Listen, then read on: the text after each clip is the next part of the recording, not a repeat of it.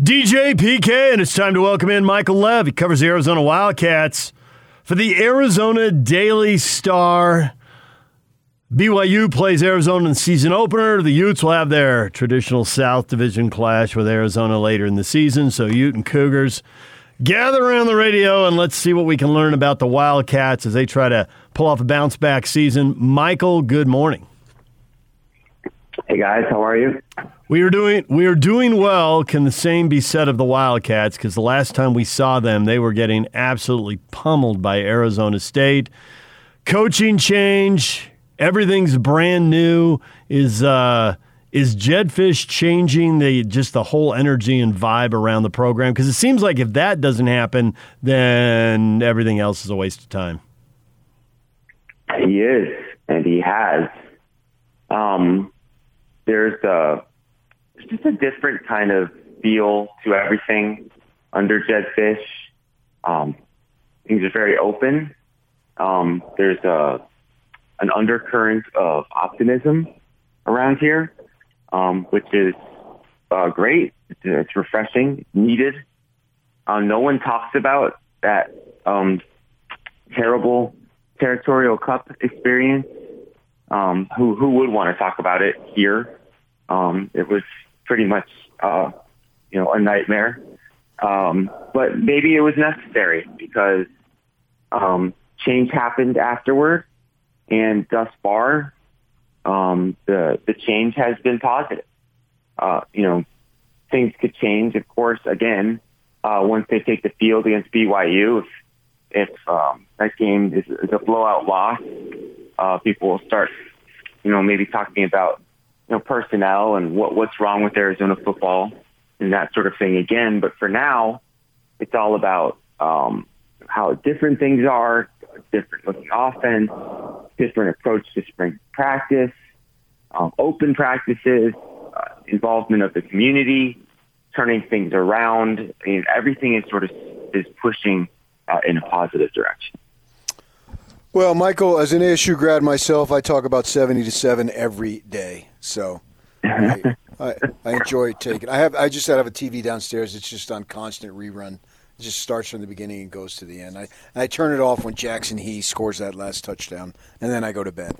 Uh, but following the Wildcats uh, and what they've been doing, certainly Fisch has been uh, bringing in a lot of energy but it was hard not to because Sumlin was a big old downer and his team sucked and all that.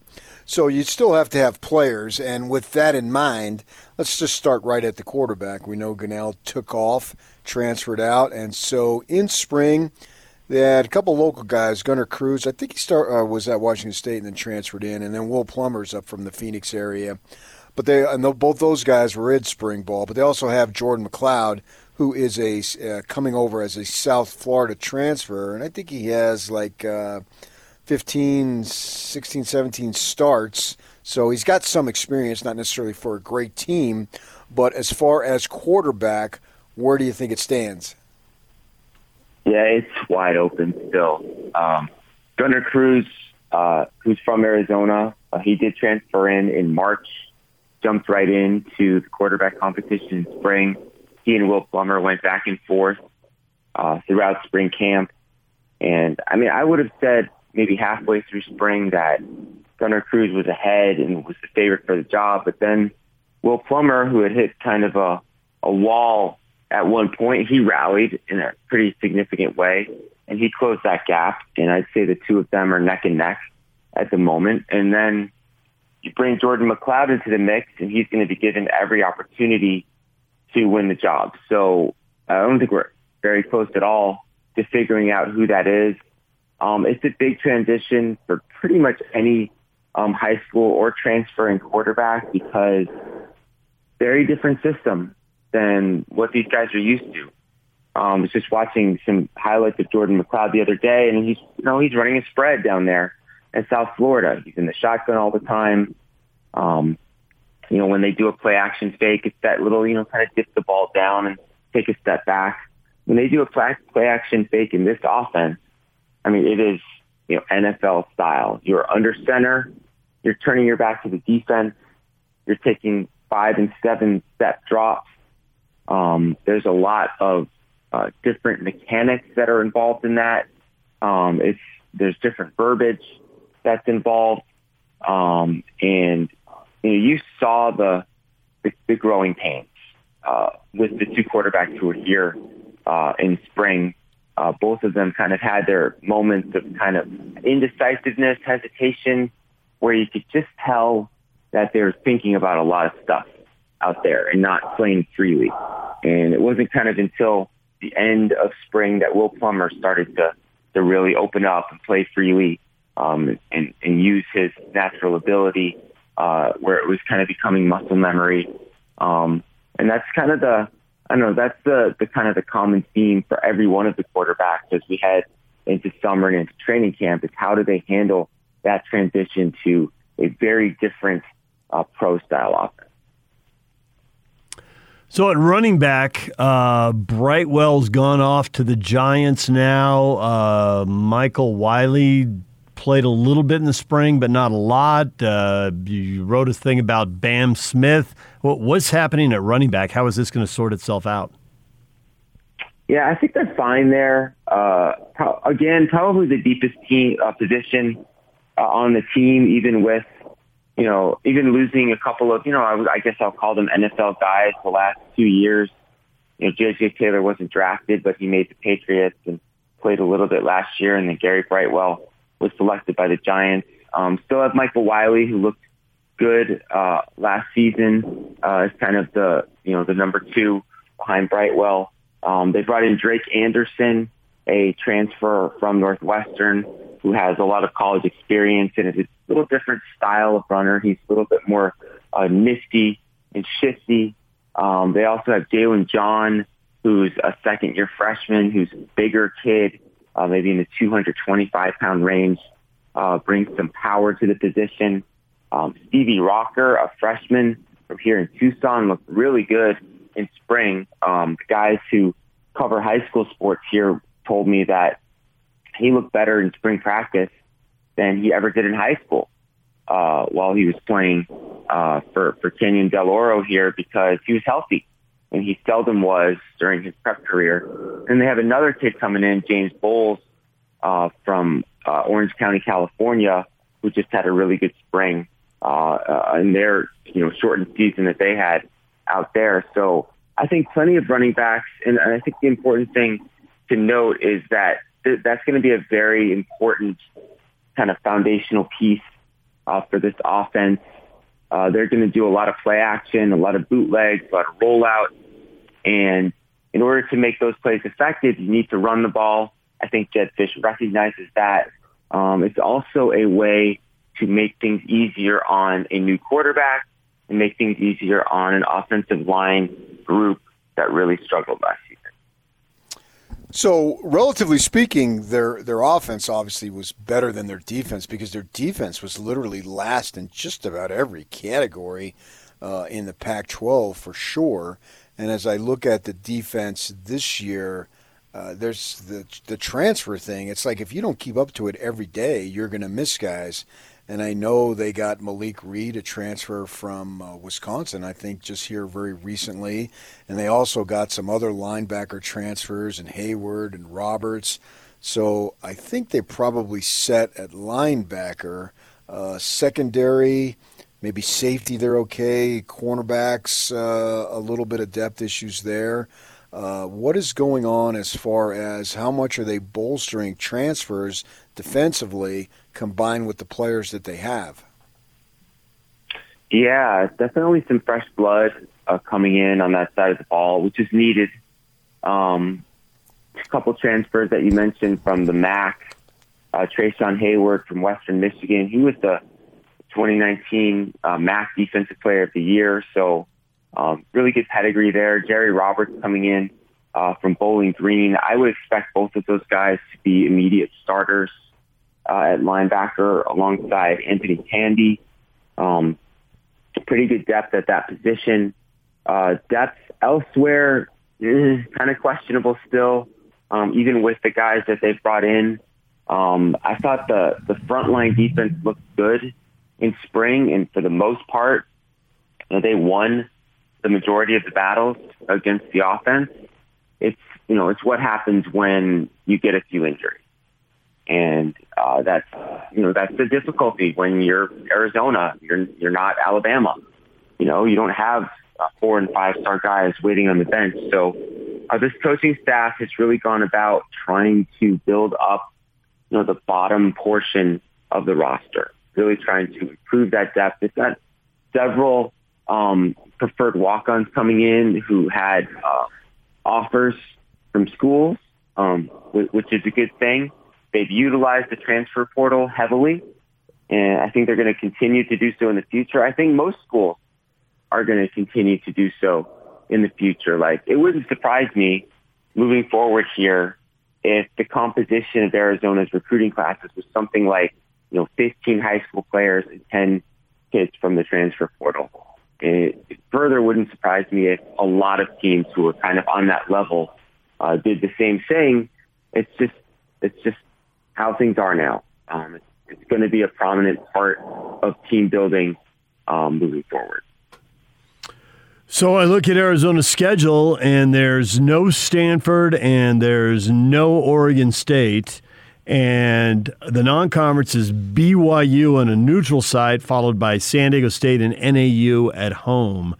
How much progress can Arizona make getting back to 500? Are the pieces of the puzzle there, or is this going to be a rough year? There's going to be a lot of building done, but the record isn't going to reflect any progress. Yeah, I think it's going to be hard to go from you know a 12 game losing streak, an 0 and 5 season to six and six, which you know I think would be considered above and beyond um, expectations. Um, so I, the honeymoon period, I think, is going to be longer for Jedd Fisch than it was for Kevin Sumlin because of the state of program uh, that, that each guy inherited. Remember, when Kevin Sumlin came in, they had Khalil Tate kind of at the height of his powers. They were seven and six the previous year. I mean, it wasn't viewed as a rebuilding project at that time. Maybe we were all fooled because of how good Tate was during that one stretch. Um, but, you know, they were favored in their opener against BYU, I believe by double digits. Um, and that was probably right where the honeymoon period ended. They lost that game. You know, Tate didn't run. The offense didn't look good. It was kind of downhill from there. Um, they are not going to be favored in this matchup against BYU. Um, a lot of people think that, you know, they're going to struggle to beat San Diego State uh, in week two, even though that game is here and, you know, it's a G5 team. Um, I think that, you know, something in the range of four and eight is what we might be looking at in year one under Jedd Fisch. But if they're able to do that, if they're competitive and, you know, they're able to, to beat ASU at the end of the season, I, I think that would be viewed as a positive considering where they where they're coming from. Um, so it's it's kind of all tied into you know w- what happened before, and when you've lost 12 games in a row, um, you know not a lot is, is expected out of you, and the only thing that you know Jedd Fisch has referred to as far as record goes or expectations or how he would define success is he just wants he just wants Arizona to be a tough out each each week you know, the toughest team that anyone faces in the Pac-12, and the results kind of are what they are. I actually like their receivers uh, as a group. We don't know who's going to be throwing to them, but I think they got a decent set of receivers. Although Joiner, one of their better ones, I understand had some foot surgery and probably is going to miss that BYU game. Yeah, Jamarye Joiner had a Jones fracture in his foot last spring. And then toward the end of this spring, he had a recurrence um, of the fracture, uh, which I guess happens uh, in a certain percentage of cases. And he's going to be out for a while. Um, he conceivably could could miss the beginning of the regular season. Uh, we'll see, you know, just super talented player, uh, maybe an NFL caliber player. Um, not something that you want to rush back from. Um, I like the, you know, kind of the top end quality of that group. I'm not sure the quantity is quite where um, they want it to be. However, um, they don't play nearly as many three and four wide receiver sets as they did um, before. Um, tight end is a legitimate and prominent part of this offense. There are a lot of two tight end sets involved, and when you do that, you know you really only need two receivers on the field. So um, they're able to kind of mitigate um, the lack of, of depth a little bit in that regard. Um, Stanley Berryhill, I would say, was probably the MVP of spring uh, on offense, and he was their leading receiver a year ago. Um, and he's the guy um, I think who's going to be leading that group this year, no matter who the quarterback is. Well, Michael, we appreciate the uh, the time, the perspective on the rebuild in Arizona, and look forward to seeing the Wildcats play the local teams a couple times this year. Thanks for joining us. Awesome. Thanks for having me, guys. And PK I'll try not to bring up 70 to 7 too many times around you. Hmm. Good luck with that. That's your number, PK.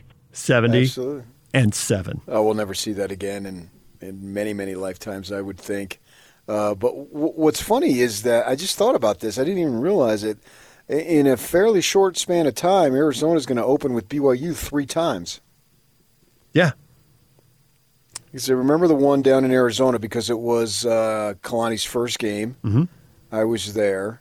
Yeah. And uh, that little, uh, what's the kicker's name? He's like 12 Jake years old. Oldroyd. Yeah, kicks the winning field goal. I, remember, I asked him in the post game, How old are you? There were legitimately people on that team who had no clue who he was. He was that so, new. He looked so young. And they won that ball game. And then I forgot about the one in Tucson. And I was there at that one too. Well, that one Because I, it was in Tucson. I thought it was in Arizona. It was at the Cardinal Stadium.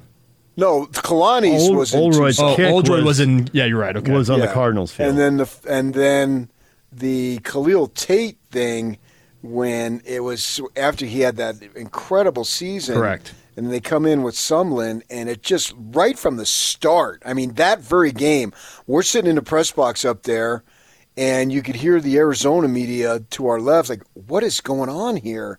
This kid didn't look near like what he had looked under Rich Rod." And I think Rich Rod is a phenomenal offensive coach uh, when it just comes to schemes and everything. And and I've always respected his uh, his ability from the offensive perspective for sure. And then Khalil Tate's just at a, just looking awful, and it's like he's just chucking the ball deep, and and nobody was there. And I for, but I forgot about that game. But the funny thing is, as uh, Kalani was walking off the field, he comes up to me and he says. I bet you like this result, huh? Everybody knows about you Kyle in Arizona and Arizona State. Kalani. uh, PK, to answer your original question about all this, this is part of a three-game deal that was agreed to between Arizona and BYU. Yeah, now that you said that, I remember that. But I had I uh, and Mangum played pretty well in that game, and I forgot about that game. That was a big win for them at the end because we didn't know. a- a- As Michael Lev was saying, Arizona wasn't that bad the year before. They weren't, and then they just hit rock bottom under Sumlin. It was amazing how how much they Everything fall- went fell wrong. off. Yeah, It everything did. went wrong. Yeah, It was just nonstop wrong, wrong, wrong. And I, you're right. I had forgotten about that game in Tucson, but that really was the game where it's like, wait, they had a really good quarterback. Yes. What happened? He's the same guy. Are you going but to he's use not him? the same guy. No, it was stunning sitting in that press box. I mean, Sports Illustrated, uh, I think it was them, had on their cover, at least for the West Coast, big big thing on Tate being a Heisman candidate. And I thought, yeah, I mean, he came in and took the league by storm, was winning Player of the Week like three or four times in a row off from the offensive perspective, and he looked really, really dynamic. Yeah. And then nothing, nothing. Nope. He's at a pocket passer, and yeah. it just yeah they just put him in a position where he wasn't meant to succeed and you know i really think coaching of all the sports coaching in football really matters and it was just bad so Fisch is coming in here and the good thing with him is that it's it's so bad that anything he does and he's already been uh, hitting the PR campaign in the really in Arizona, not just Tucson, because in order to hit the PR campaign, you've got to make yourself available to the Phoenix folks, and he has a bunch of times. So I got to give him credit. He's a Jersey guy